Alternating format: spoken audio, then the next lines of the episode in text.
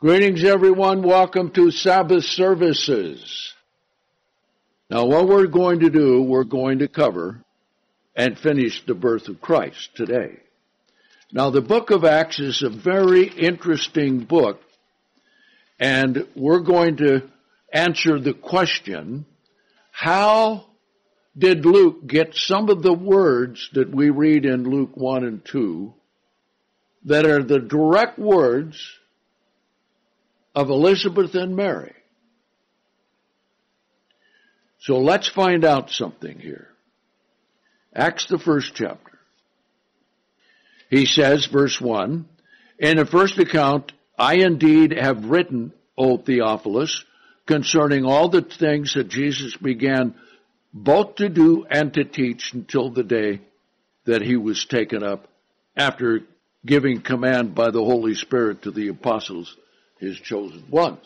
Okay. Now then, when you read the book of Acts, we find this. All of the chapters go along and they are a narration about what other people did. And you find that Acts 1, Acts 2, all the way through. Different narrations. Okay? When did Luke come on the scene and join Paul? Because that's a key. Okay? We find these things in, like in, in chapter 6 and chapter 7, chapter 8, chapter 9, chapter 10. All of these are narrations that Paul was not involved in. So how do we find where Paul identifies that he's writing this including himself? Okay. We come all the way over to chapter 16. Chapter 16 and verse 10. Now this is when Paul had the vision to go over to Macedonia, and it appears that Luke was with him because he's writing it.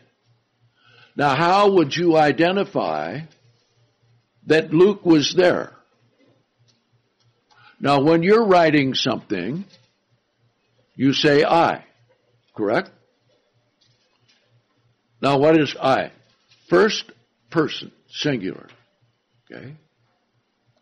Here's where we first come in, where we find that Luke must have been with him. So let's read it. Acts 16 and verse 10. And after he had seen the vision, we. So that is first person plural. He's including himself. Okay?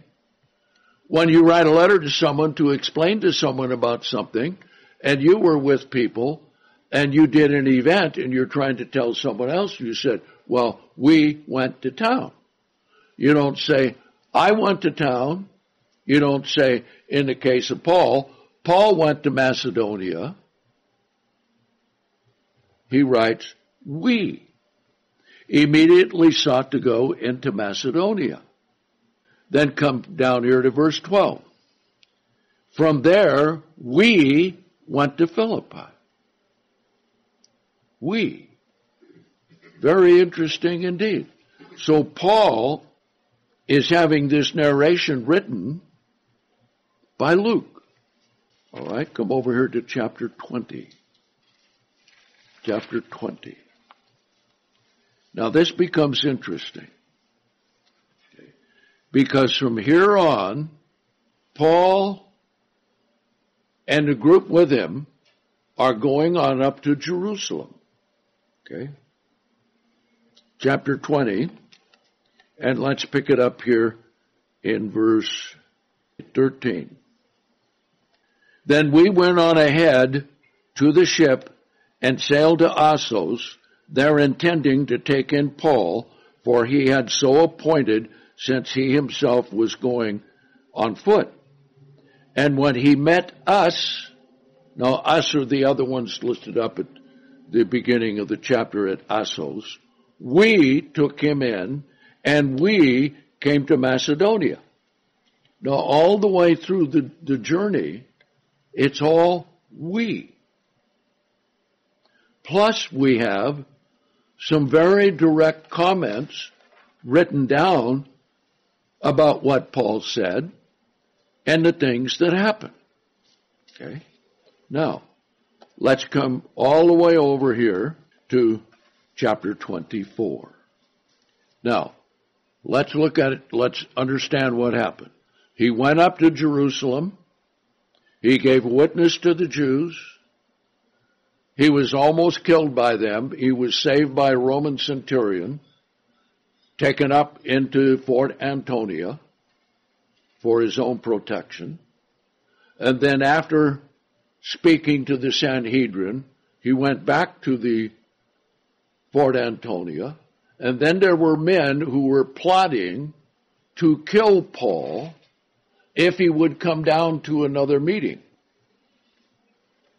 And the son of Paul's sister heard it, came and told Paul, then it was told to the centurion, and the centurion told it to the chief captain, and then they took Paul down by armed guard to Caesarea.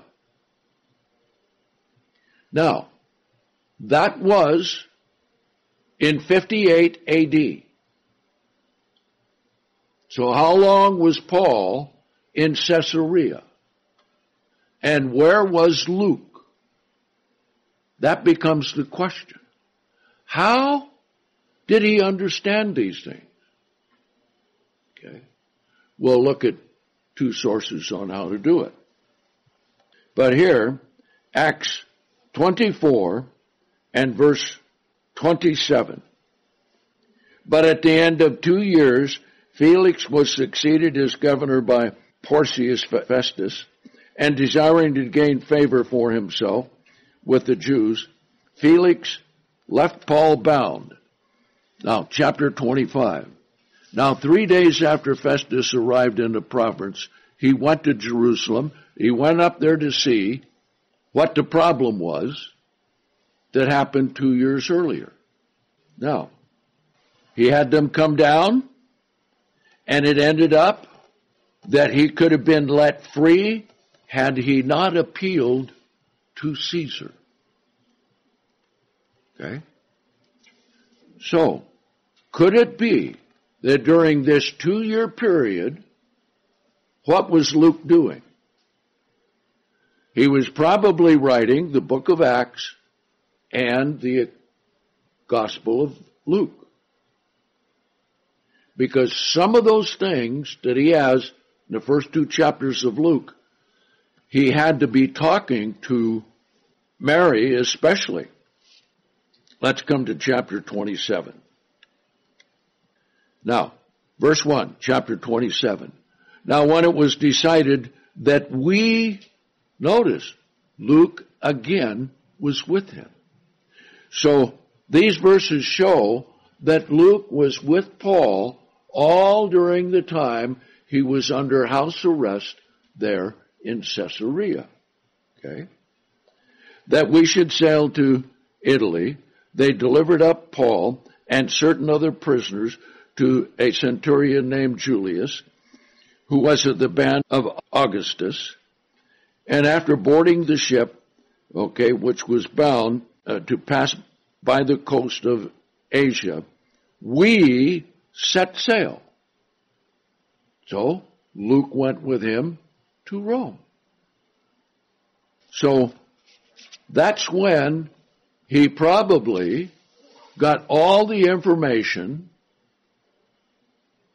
for his gospel and for the book of Acts, up to the point that he was with Paul. Okay. Now let's look at something else that's interesting in Acts the sixth chapter. Acts the sixth chapter. Now here is the account where they have the seven men that were ordained to serve on the tables. So they told him, verse 1, Now in those days when the number of the disciples was multiplied, there arose a complaint by the Greeks against the Hebrews because their widows were neglected in the daily ministration. And after calling the multitude of disciples to them, the twelve said, It is not proper for us to leave the word of God in order to wait on tables. Therefore, brethren, search out from among yourselves seven men of good report, full of the Holy Spirit and wisdom, whom we may appoint over this business. And we will give ourselves continually to prayer and ministry of the word. Now what is the ministry of the word? That had to be, they were writing the accounts of the gospel. So, what did they have there? What did the apostles already have accumulated and written and was there wherever their, their main place was in Jerusalem? We don't know. Okay. Now then, let's come back and we'll see some things. Let's come to Luke, the first chapter again. Remember, Elizabeth was old, and we don't know how old Mary was. Now, she may have been 18 or 19. We don't know how old Joseph was. And we don't know when he died. But we'll examine that in just a little bit. Okay. So here's what we know. In Luke, the first chapter, in the sixth month of Elizabeth's pregnancy, Mary went to visit her.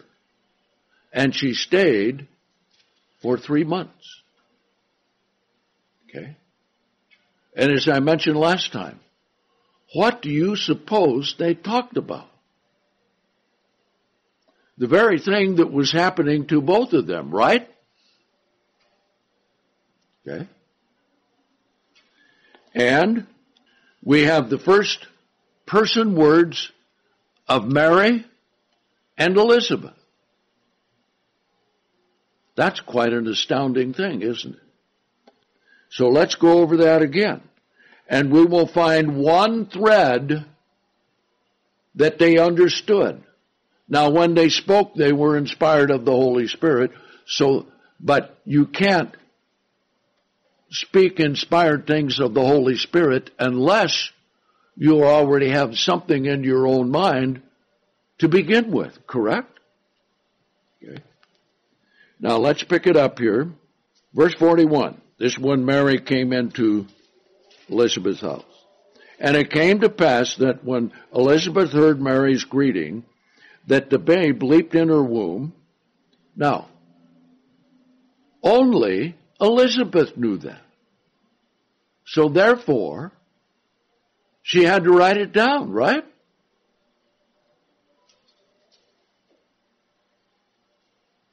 She had to tell someone, but she hid herself for six months. She wasn't talking to anyone but Zacharias.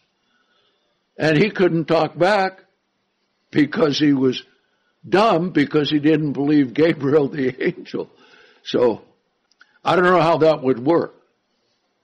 But we know a little later that Zechariah asked for a writing tablet, so he probably wrote the things down, which tells you if there's a writing tablet and you write things down, don't you suppose that Mary and Elizabeth also wrote these things down so that we have their exact words? I mean, that's quite a thing to think about. And Elizabeth was filled with the Holy Spirit, and she cried out with a loud voice and said, Blessed are you among women. Blessed is the fruit of your womb. How did she know she was pregnant? It just happened, and she went over to see Elizabeth. Well, of course, Mary knew at the instant that it occurred. Okay. But normally a woman doesn't know that she's pregnant until what? Little over a month later, right? That's a normal sequence of time. Okay. So here, how did she know that Mary was pregnant? Had to be revealed by the Holy Spirit. Verse 43. But why is this happening to me that the mother of my Lord should come to me? Now that's quite a statement. So that had to be inspired by God. Now, if you all of a sudden had an inspiration that was really something, what would you do to remember it? You'd write it down. It says of Mary, she kept these things in her heart. But that doesn't mean she didn't write them down because we get the exact words. I mean, the exact words. Verse 44. For behold, as soon as the sound of your greeting reached my ear, the babe in, in my womb leaped for exultation, and blessed is she who has believed, for there shall be a fulfillment of the things spoken to her from the Lord. Okay? Now notice what Mary says. This is quite a thing. Verse 46. Then Mary says, My soul magnifies the Lord, and my spirit has exalted in God, my Savior. Now look at that. Okay? Down here, the mother of my Lord. Up here, Savior. Verse 48. For he has looked upon the humble estate of his handmaid, for behold, from this time forward, all generations shall count me blessed. That had to be inspired from God, but so important it had to be written down. How would we get it if it wasn't written down? Alright? We can say, if it wasn't written down right away, which I suppose that it was, when Luke was there in Caesarea, he could travel up to Jerusalem back and forth. It was only a little over a day's journey. And Mary, he could talk to. Okay? So, let's take a little sidebar on the age of Mary. If you got something to write down, you could write it down. If Mary was 18 when Jesus was born, and Jesus died at 33 and a half years old, that means by 30 AD, she was 51 and a half years old. Okay? By 30 AD. 28 years later, because it was in 58 that Paul was arrested and put in prison down in Caesarea. Okay? Luke, we saw, was with him. Okay? So by 28 years, she was 79 and a half. Okay? And the two years that they were there in Caesarea would make her 81 and a half. So if, if Luke, which he probably did, went up to where the apostles kept all their writings, and you know they would keep them, okay? They were good record keepers, and Mary was still living. The only other way he could have gotten these words would be that he talked directly to Mary and she remembered every word. At 80. Okay? Which then would be over 50 years. Okay? So it shows she had knowledge plus she had inspiration. Okay? Back to Luke 1. Verse 48 again. For he has looked upon the humble estate of his handmaid, for behold, from this time forward, all generations shall count me blessed. Now that's quite a statement. That had to be inspiration of God for her to speak that. Because the Almighty One has done great things to me and holy is His name. Now that's quite a thing that was done. Okay. And His mercy is toward those who fear Him from generation to generation. So she, in this inspiration, she was given some knowledge that this would go on down in time. Okay. He has worked strength with his arm. He has scattered the haughty in the imagination of their hearts. He has put down rulers from thrones and he's exalted the lowly. And that's exactly what God is continually doing. Okay? Now, that applies to us. Doesn't it? We are the lowly, the weak of the world. It tells us that we have little strength, but we have faith in God. Okay? And we know that we're the ones who are going to be sons and daughters of God and rule with Christ. Now that's quite a thing. Think about that. And we're 2,000 years removed from this. This is fantastic information. He has filled the hungry with good things, and the rich he has sent away empty. Did he not do that with the rich man? Rich man came to him, said, What must I do to inherit eternal life? And he went away. He still had his goods, but he was empty. He didn't receive anything from Christ because he wasn't willing to sell and give to the poor. Okay. Now verse 54. He has helped his servant Israel in remembering his mercy exactly as he spoke to our fathers, to Abraham, and to his seed forever. So both of the women understood that they were part of the ongoing promise that God gave to Abraham. And Mary dwelt with her about three months and returned to her house. Okay? All right. Now then, let's come to chapter 2. Okay, before we get there, let's go to the chronologies. All right? Now, this is why we have all of this in the Bible. So that we can turn to and we can understand things and it's written down. That sound familiar? Written down. Okay. Now what we are going to see is something very interesting indeed. Let's come to Appendix E. All right. Appendix E is when was Jesus Christ born? Now we have got all the details, all the historical facts, and that's page 1258 in the Bible. Okay? 1258. Now it's more than just the calculated Hebrew calendar.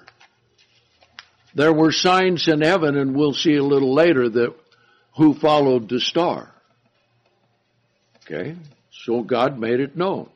But notice, a rare thing happened in the year of the birth of John the Baptist and Jesus, page 1259, and it's the eclipse. So we start out with 7 BC and come down. Now, total eclipse in Jerusalem. Okay. 5 BC, March 23rd at 8.30 p.m. Total eclipse. Now, that's close to when John the Baptist was born. Then, 5 BC, total eclipse, September 15th at 10:30 p.m. Okay? Then we go through and we have other historical things, so you go ahead and read it. Okay? Showing that Jesus was born in the fall. Now come to page 1263. Because the calculated Hebrew calendar, you can go backwards and you can go forward. But the way that God revealed it after the flood, He did not reveal the year creation took place. Okay? So He left that a mystery. Okay? But notice here, page 1268. Now here's what you need to do. Now today, too many people are interested in the summary of things. They don't like to get into the details. But the details, if you know anything about God, if you know anything about law, if you know anything about history, the details matter. Okay? And even if you go to court because you didn't understand a contract and the judge asks you, did you read it? Well, uh, yes, I read part of it. Did you read the part here that says you're no longer entitled to money? No, sir, I didn't. Case closed. You lost because you didn't read it. Okay? So, the calculated Hebrew calendar, we can, we can take this with the, we already covered that, the course of Abijah. Okay? So we have day by day, beginning in 5 BC, and notice right there on page 1263, in 6 BC rather, when a conception took place, that the first day of the first month begins on a Sabbath. Now remember what we said about how the courses operate. They run from Sabbath to Sabbath. The course that is going off duty takes the first part of the Sabbath. The course that's coming on duty takes the last half of the Sabbath.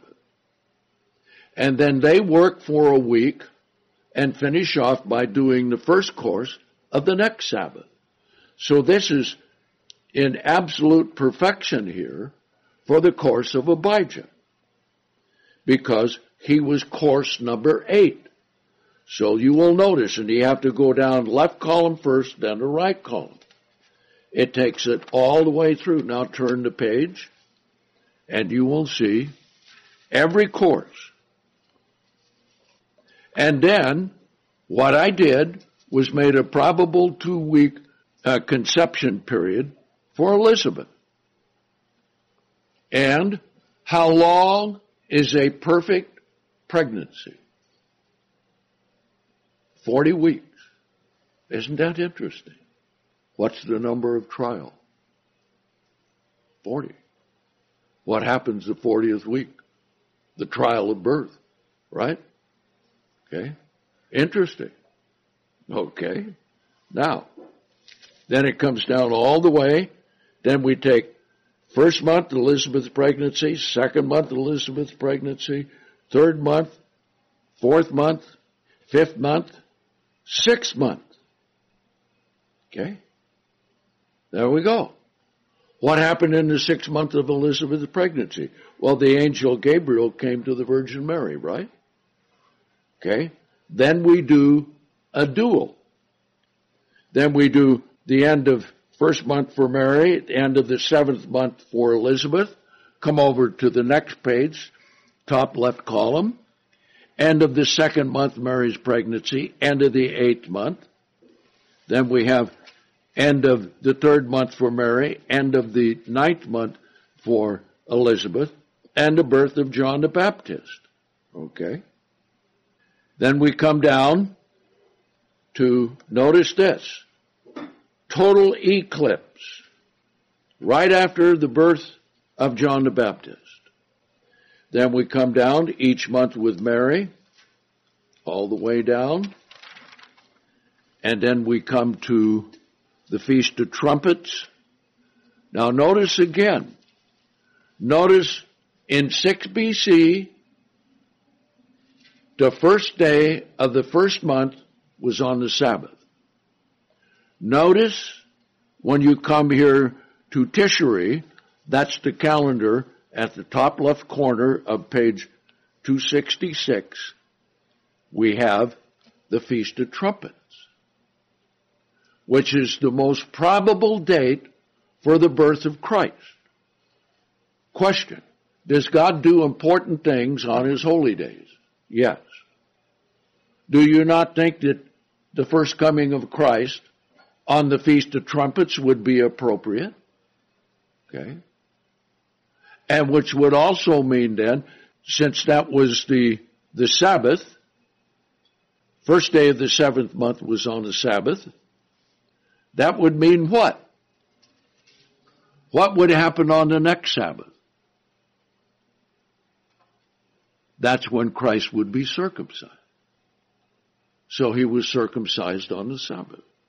Okay? But notice, when the Feast of Tabernacles began, we have what? The full eclipse again.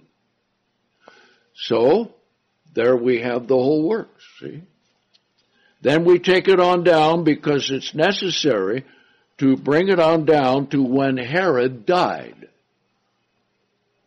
Because Herod was still alive when Christ was born. I hope that um, you're able to follow along with those charts that are in the back of the Bible in the appendices.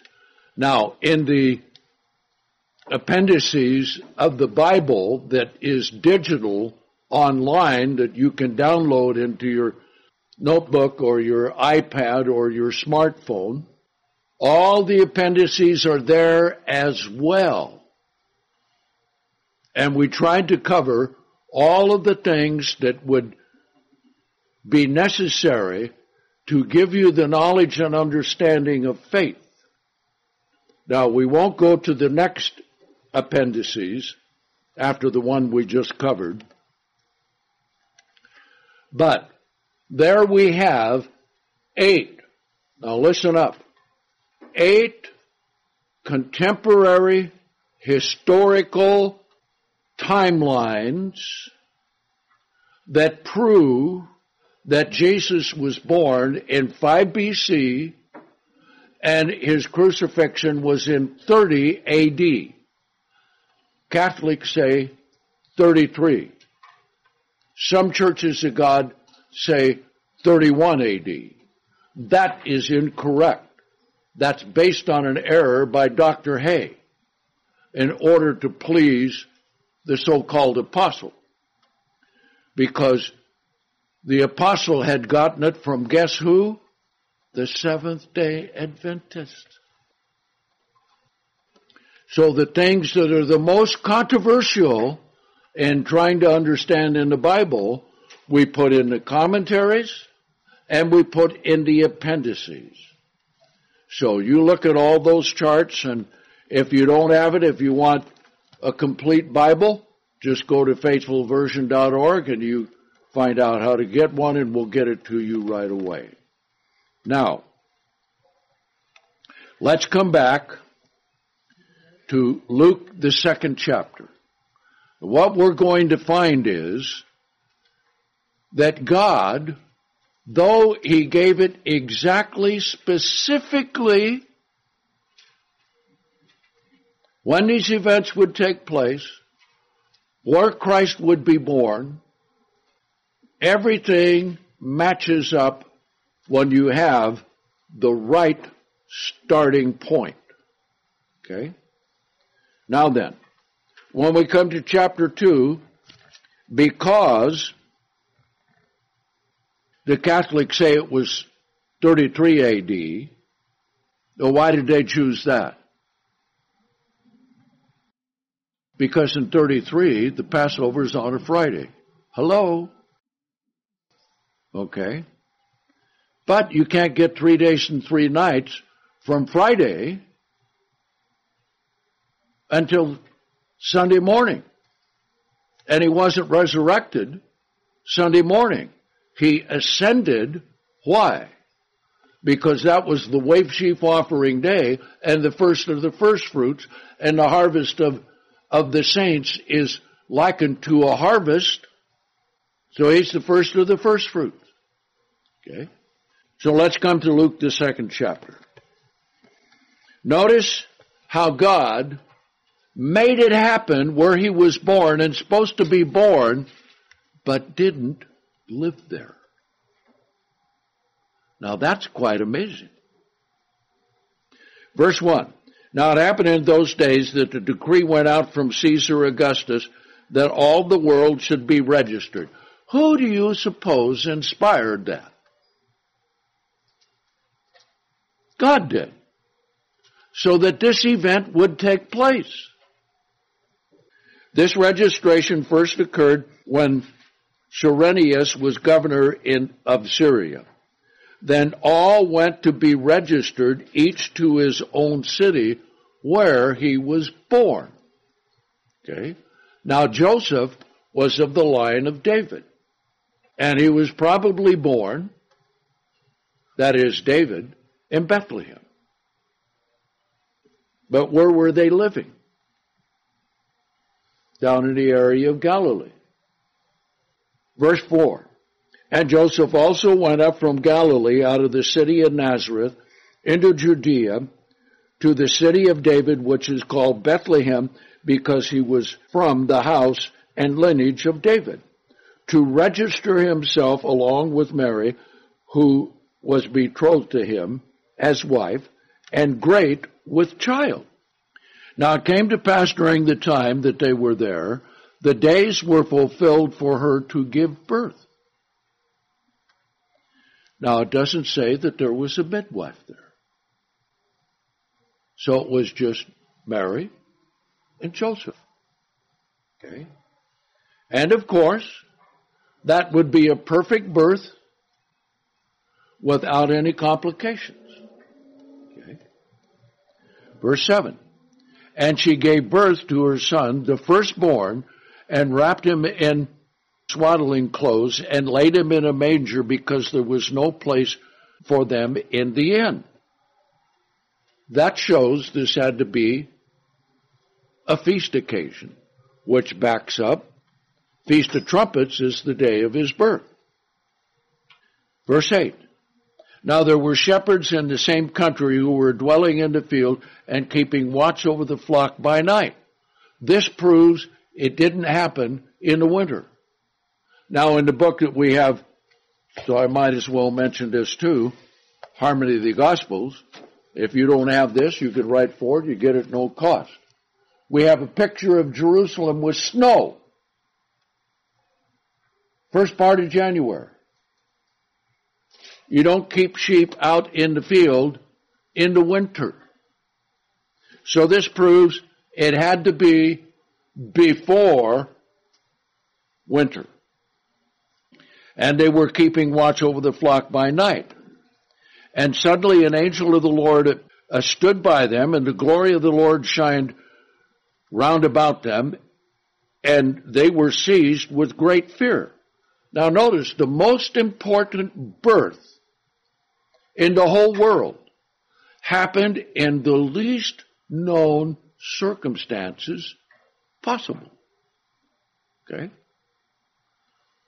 Mary and Joseph didn't live in Bethlehem, but they were there when Jesus was born because it was prophesied he would be born in Bethlehem. So that means that there was no place they could say was their house. A little later, they had a house, we'll see. Verse 2. But the angel said to them, Do not be afraid, behold, I'm announcing to you glad tidings of great joy, which shall be for all people. Notice God didn't, rep- didn't let this be known to the high priest. He didn't let it be known to Herod. But to two shepherd boys. Okay? Jesus was to be what? Our chief shepherd, right? And what was David when he was anointed king of Israel? He was shepherding the sheep. Very interesting. Revealed to two shepherds. For today in the city of David a Savior is born to you, who is Christ the Lord.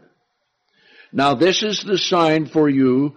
you shall find a babe wrapped in swaddling clothes lying in a manger. And suddenly there was with the angel a multitude of heavenly hosts praising God and saying, Glory to God in the highest and peace on earth among men of good will. And it came to pass when the angels were departing into heaven, the shepherds said to one another, Let us go now as far as Bethlehem, and let us see the thing that is taken place which the Lord has made known to us. So the only ones to broadcast this abroad were two shepherd boys. And they made haste and came and found both Mary and Joseph and the babe lying in a manger. Now after seeing him, they made this known everywhere the proclamation that had been told them concerning the little child. And all those whose hearts were filled with wonder by the things that were spoken to them by the shepherds. Didn't know a single thing about it. Now notice verse 19. But Mary stored up all these sayings, pondering them in her heart. So first they were all there. Later they were written down. And the shepherds returned glorifying and praising God for all the things they had heard and seen as it was said to them. Now when eight days were fulfilled for circumcising the little child, his name was called Jesus, which he was named by the angels before he was conceived in the womb. Okay. Now then, how long were they in Bethlehem? So we'll get an estimate on this in a little bit. Okay. Verse 22. When the days were fulfilled for their purification according to the law of Moses, they brought him to Jerusalem to present him to the Lord. Now how long was that? That was 40 days. Okay. So they were there just before he was born. So we can say maybe it was 45 days, 50 days, somewhere around there. Okay. So they came to the temple. As it is written in the law of the Lord, that every male opening the womb shall be called holy to the Lord. Where do you find that? Exodus 13, right? And to offer a sacrifice according to that which is said in the law of the Lord, a pair of turtle doves or two young pigeons.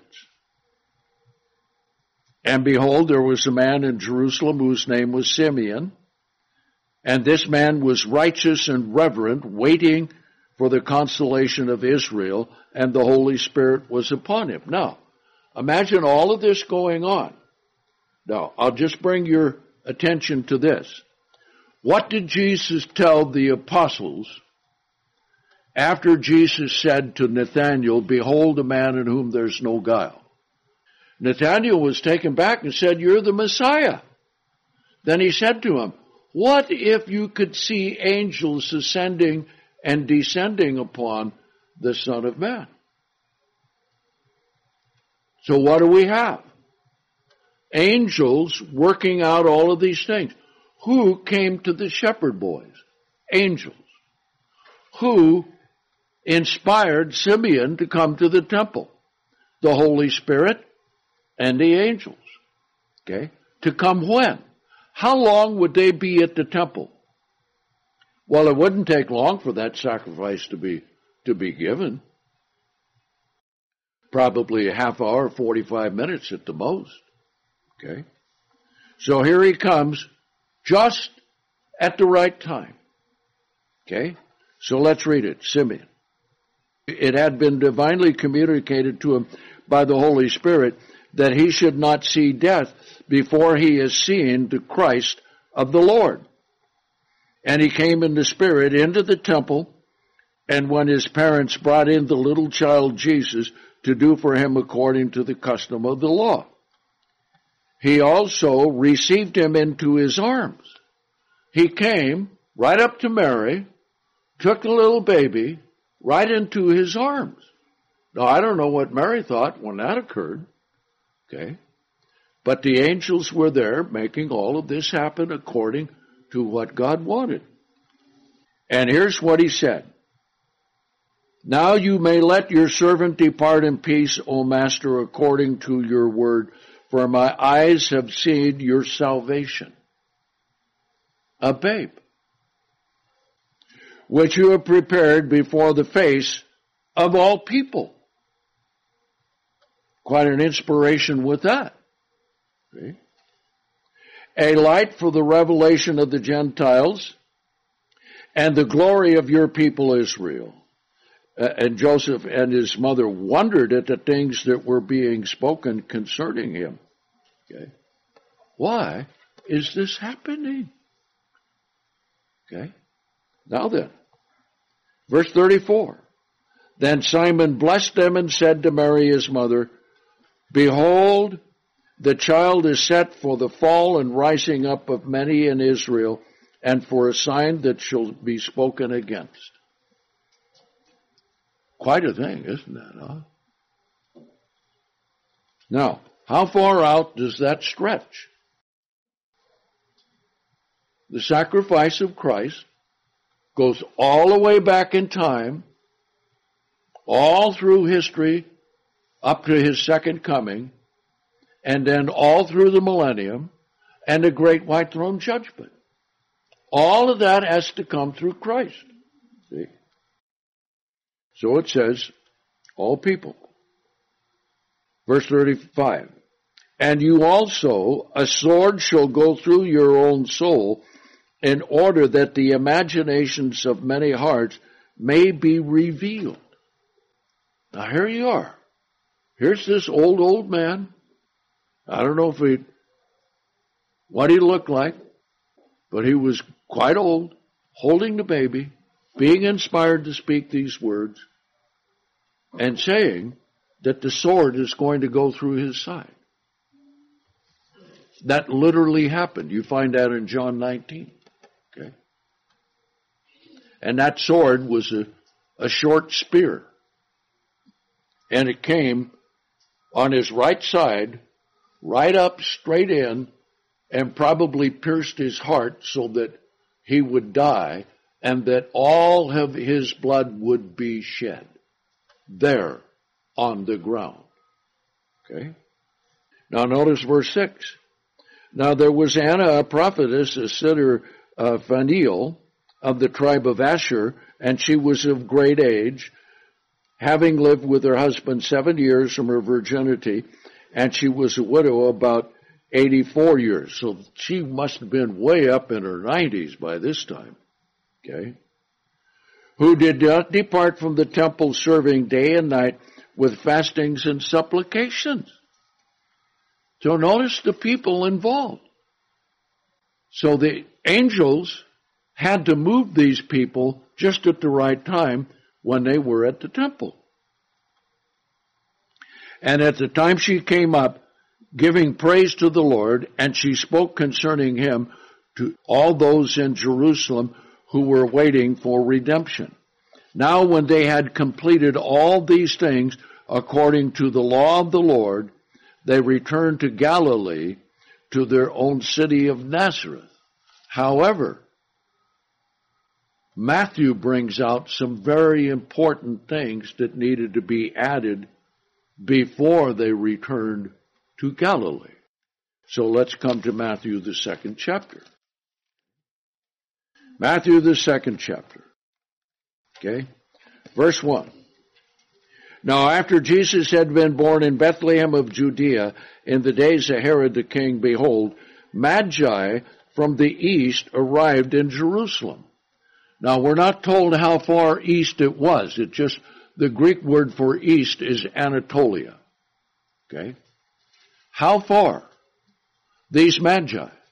Were they from the tribes of Israel who were in captivity it, not in captivity, they were actually running Parthia at the time.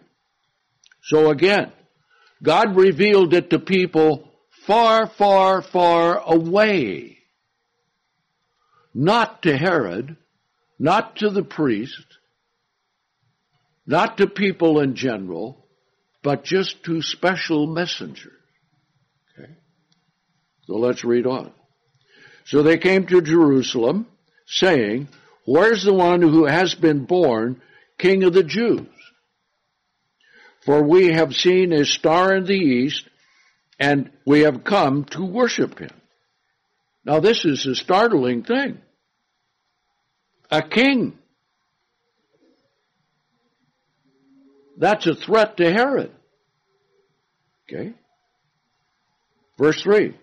But when Herod heard this, he was troubled, and all Jerusalem with him. How could it be that these men come from the east with knowledge none of us here have? How could that be? And after gathering together all the chief priests and scribes of the people, he inquired of them where the Christ should be born. And they said to him, In Bethlehem of Judea, for this is, has been written by the prophet. And you, Bethlehem, land of Judea, in no way are you least among the princes of Judea, for out of you shall come forth a prince, and he shall shepherd my people Israel. Now that's quite a thing. Here's Herod. Now remember, Herod was half Jew and half Edomite. Very interesting combination. Okay. And that's why we have in that chart in when was Jesus born, we carry it on down to the death of Herod. Because that becomes an important point in a historical understanding about Jesus and so forth. And it's important to understand it, that he died way before 33 AD. Okay. All right. Verse 7. Then Herod secretly called for the Magi and ascertained from them the exact time of the appearing of the star. Now it doesn't tell us exactly when that was. Okay? And he sent them to Bethlehem, saying, Go and search diligently for the little child, and when you have found him, bring word back to me also, so that I may go and worship him. Really? This murderous king, Herod. Okay. And after hearing the king, they departed, and behold, the star that had seen in the east went in front of them until it came and stood over the house where the little child was. And after seeing the star, they rejoiced with exceeding great joy. Okay?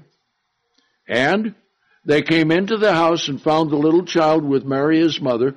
So at this time they were in a house. So before they went back to Nazareth, they were in a house. Now let's see what happens here. Because who is always after Jesus to kill him? Satan. Okay? We see that right here. So what did God do? We'll see that. And they worshiped him, and then they opened their treasures and presented gifts to him gold and frankincense and myrrh. But being divinely instructed in a dream not to go back to Herod, they returned to their own country by another way. Now, little sidebar, you may read something by another writer who says that there were 2,500 troops that came with the Magi. That is not true. There's no account of it here in the Bible. And if there were 2,500 troops, it would have been well known to Herod when they left that the troops would go with them, and this would automatically reveal where Jesus was. So for him to say that is an imagination that he wants to sort of puff up the book. Okay? But there were no troops from Parthia. Okay, they, were, they left another way. Now notice verse 13. Immediately. Now after they had departed, behold, an angel of the Lord appeared to Joseph in a dream, saying, Arise and take the little child and his mother and escape into Egypt and remain there until I shall tell you, for Herod is about to seek the little child to destroy him. Okay? So, notice when they left. And he rose up by night, took the little child and his mother, and went into Egypt. So they left by night. Now, it may have been a full moon, so they would have enough light to kind of see where they were going. Okay? Who was probably in bed sleeping? Herod. Perfect time to get out of town, right? Okay? And was there until the death of Herod, that it might be fulfilled which was spoken by the Lord through the prophet, saying, Out of Egypt I have called my son. Okay? Now, don't you get the sense that all during this time there were angels guiding and directing things to take place, watching over and protecting Jesus? Yes, of course. Okay. Verse 16. Then Herod, after seeing that he had been mocked by the Magi, was filled with rage. And he sent and put to death all the boys that were in Bethlehem in the area all around from two years and under. Okay. That doesn't mean that Jesus stayed there for two years. But Herod wanted to make sure that he killed the one who was supposed to be the king of the Jews. Verse 17. There was fulfilled that which was spoken by Jeremiah the prophet, saying, A voice out of Ramah, lamentation and weeping and great mourning, Rachel weeping for her children, and she would not be comforted because they were not. Now then, notice, this is another important thing. Here's where it ties in. They went to, to Galilee. Okay? Verse 19. Now when Herod had died, behold, an angel of the Lord appeared to Joseph in Egypt in a dream. Notice how involved the angels were all through all of this. Okay? What did Jesus, what did Jesus say when he was under arrest. What did he say? He said, if I would ask my father for 12 legions of angels, he would give them. So that tells you angels were active all during his ministry as well. How do you think that all of those crowds were able to come? Who helped stir them up? Who helped send men around giving the message where he was so they could come? Okay. So here's what the angel told him, verse 20. Arise and take the little child and his mother and go in to the land of Egypt, for those who were seeking the life of the little child have died. That's why we have on that chart when Herod died. And he died in February after Jesus was born. You have September, October, November, December, January, February. He died in February. Okay. So they were in Egypt about four months. And he arose and took the little child and his mother and came into the land of Israel. And when he heard that Archelaus was reigning over Judea instead of Herod his father, he was afraid to go there. And after being divinely instructed again in a dream, he went into the part of Galilee, and after arriving, uh, he dwelt in a city called Nazareth, that it might be fulfilled that which was spoken by the prophets, he shall be called a Nazarene. Quite an interesting thing, isn't it, huh? All of that involved with Christ. Okay? Now, let's come back to Luke, the second chapter. Here's something we don't have. We don't have much about Jesus growing up. There are some legends that as he was a teenager, he may have gone with Joseph of Arimathea, who may have been his uncle. We don't know. That's just speculation.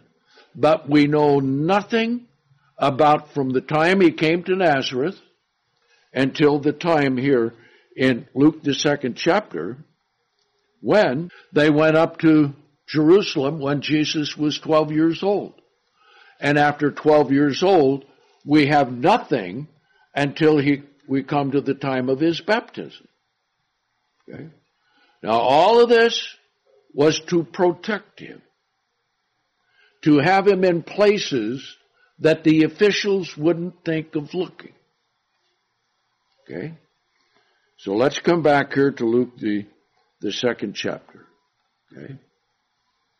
Let's pick it up in verse 40. Verse 40, Luke 2.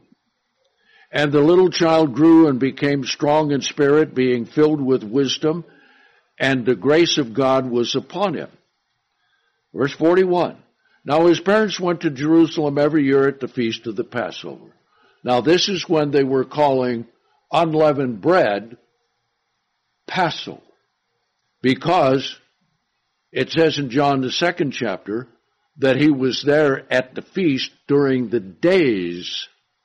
Okay. How many days is Passover? One day. Okay. All right, so they went up to the feast. Verse 42.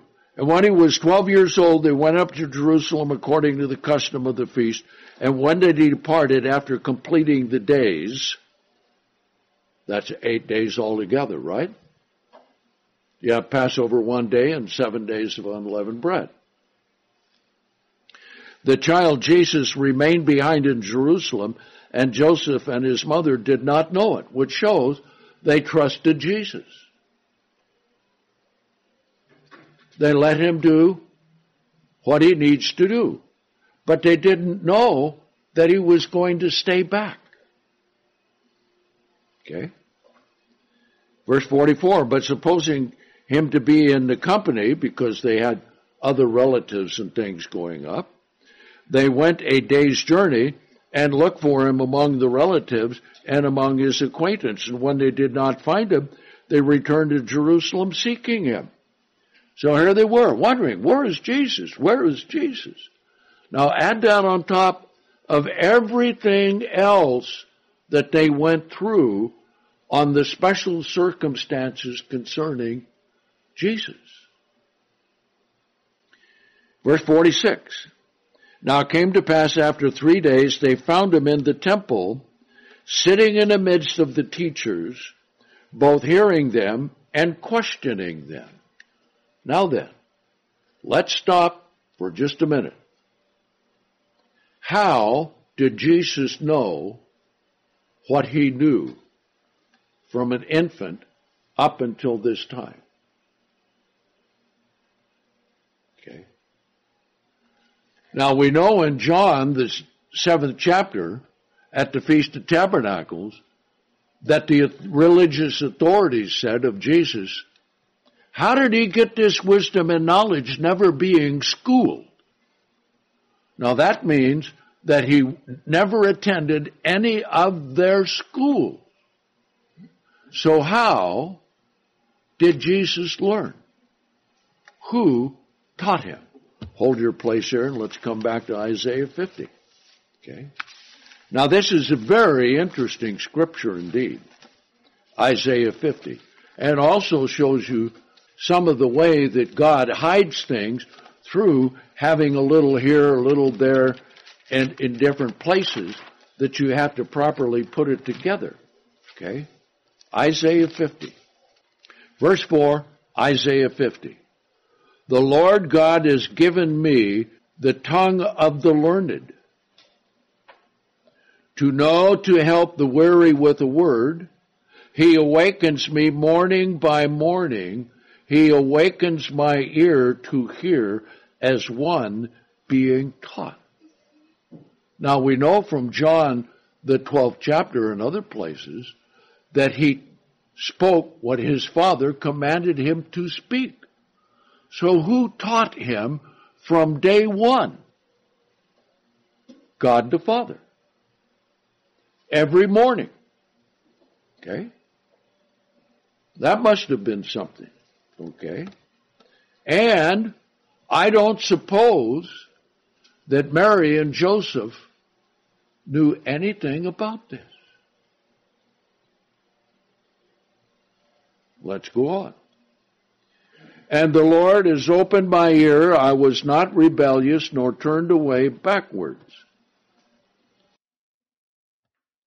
Notice the next verse. It jumps from his childhood to his trial and scourging. I gave my back to the smiters and my cheeks to them that pluck off the hair. I did not hide my face from shame and spitting. Okay? So it goes from how he was taught right to the end of his life. So that's quite a thing. Okay. So here he is at age 12. Let's come back to Luke, the second chapter. Okay. Don't you imagine that Jesus learned a lot by this time? Now, you would have to say what? Being the Son of God, he had to be what? The smartest man ever in the world, right? Also, the most humble of any man in the world. Correct? Yes, indeed. All right. Now back here to Luke, the second chapter, verse 47. Here he's sitting there, questioning them and giving answers. And all those who were listening to him were amazed at his understanding and his answers. Okay? Just one verse. See how God ties things together in the scriptures? Two verses back there in Isaiah 50 and one verse here. Okay. So, verse 48. And when they saw him, they were astounded, and his mother said to him, Son, why have you dealt this way with us in this manner? Look, your father and I have, have been very distressed while searching for you. And he said to them, so he knew what he had to do at 12. But he couldn't do it for another 18 years. Why? Because he had a lot of other things he needed to learn as well. Okay. And he said to them, why is it that you were looking for me? Don't you realize that I must be about my father's business? They didn't understand that. Okay. Now notice, but they did not understand the words that he spoke to them. Then he went down with them and came to Nazareth, and he was subject to them all teenagers, listen up. Jesus was not rebellious. Didn't we read that back in Isaiah 50? Yes, indeed. Now notice this verse, verse 50. But his mother kept all these things in her heart. Okay? So, when Luke went up to Jerusalem, 58 to 60 AD, he got all the information firsthand and wrote it down. Quite a thing. Here we have this great history of the two most important women on the face of the earth going back or going forward. Quite a thing. And we have their very words because God wanted us to know how important these events were. Okay? So that's what it has to do with the birth of Jesus Christ.